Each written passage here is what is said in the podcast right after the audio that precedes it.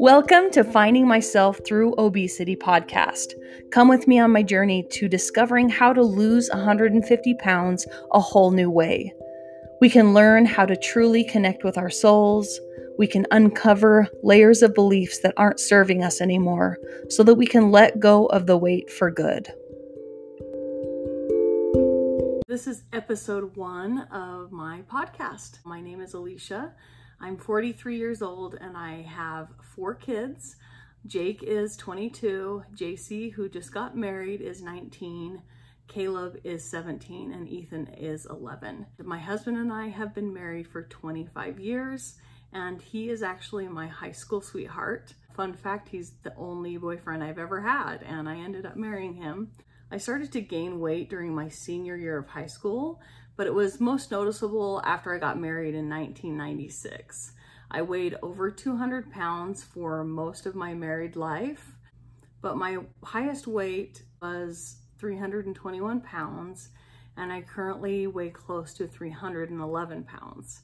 And I know it's so hard to even talk about that in the trailer of my podcast. I said that I'm over 300 pounds, and it's definitely not something that I am proud of, but it is my truth. And so I need to speak it and talk about it and deal with it because until I take responsibility for it, there's no way I'm ever going to be able to change the facts. All of my adult life, I've either been trying to lose weight, I've been pregnant, or I've been nursing, or I've been feeling like I'm not enough because I wish that I could lose weight. I thought that if I could finally lose weight, then all my problems would be solved and I would finally be worthy enough to live the life of my dreams.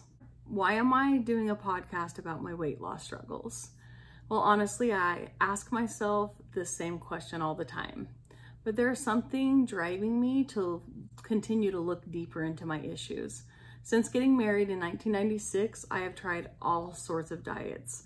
You name it, I have tried it. I think I've tried everything. I've tried Weight Watchers, Slim Fast, Metabolife, Take Shape for Life or Medifast, HCG, weight loss doctors with vitamin B shots, Isagenix, Herbalife, Body for Life, keto personal trainers, Beachbody, CrossFit, juicing, fasting, not to mention all of the weight loss books that I bought have just collected dust on my shelf. Every time I would really dedicate myself to a weight loss plan, I would lose weight, but then I would get pregnant or I would start eating again. Then I would gain all of it back plus some. So in 2018, I started documenting my weight loss journey on YouTube. I started a channel and committed to figuring out how to lose weight once and for all. And I posted my very first video on YouTube on February 21st, 2018. In that video, I promised the world that I was going to figure out how to lose weight, and I did. I documented my weight loss almost every day for quite a few months, after about nine months, I lost 85 pounds, and my goal was to lose 150 pounds by the time my son came home from his LDS mission on July 23rd, 2019. I honestly felt like I was a changed woman. I didn't think I would ever go back to being heavy again.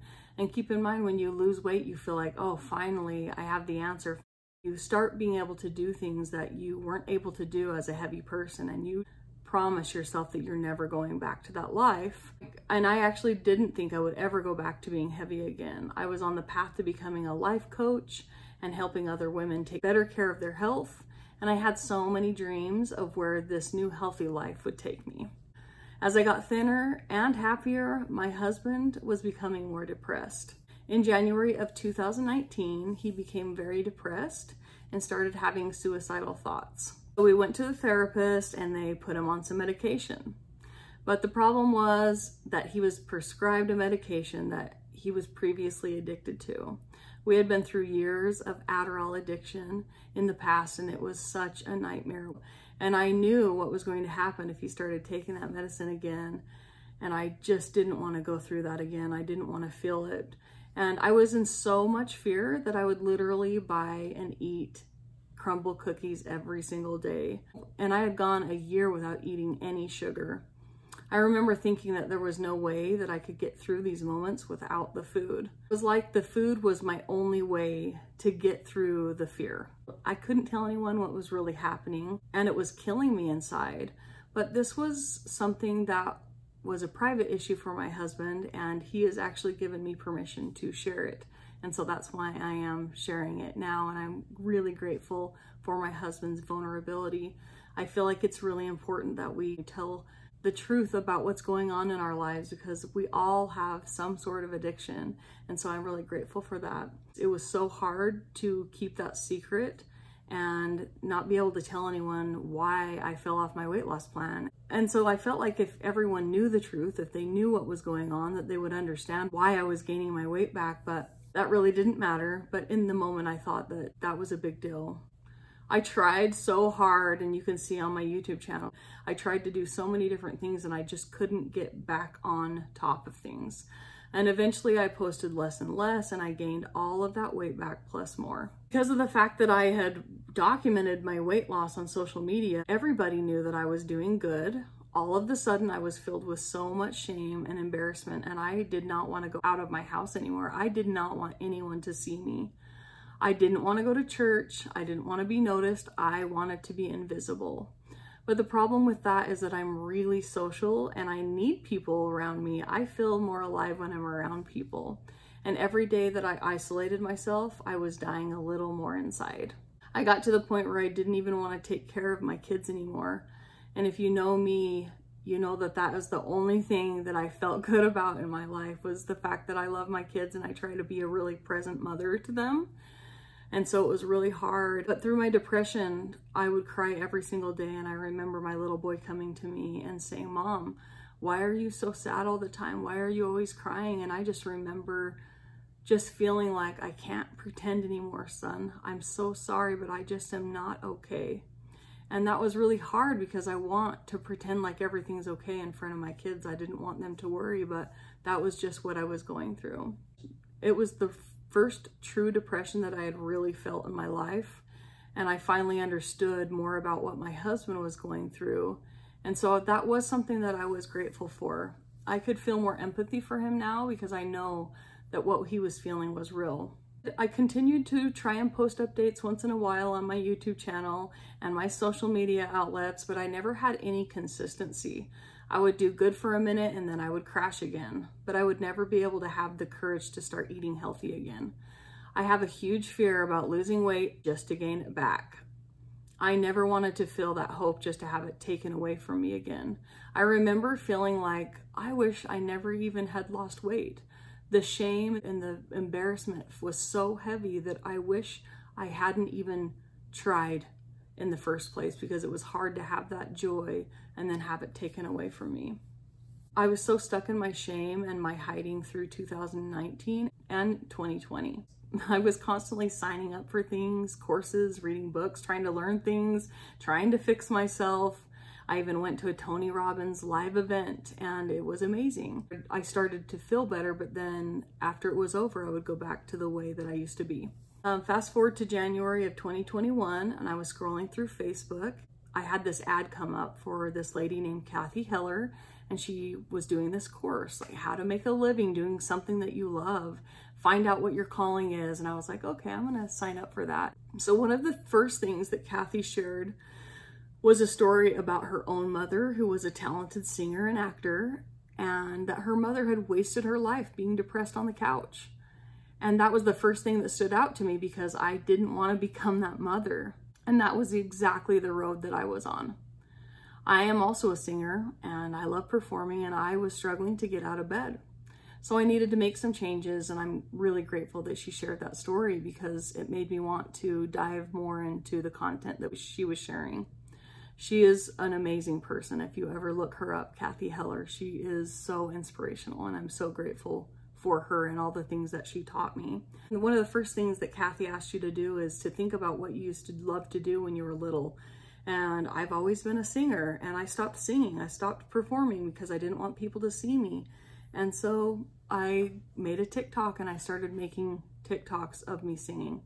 And that started me on a better path. I felt good, um, but th there still was something else that I hadn't learned yet so I did really good for a while. Singing really helped me a lot, but I still couldn't get myself into a healthy place again.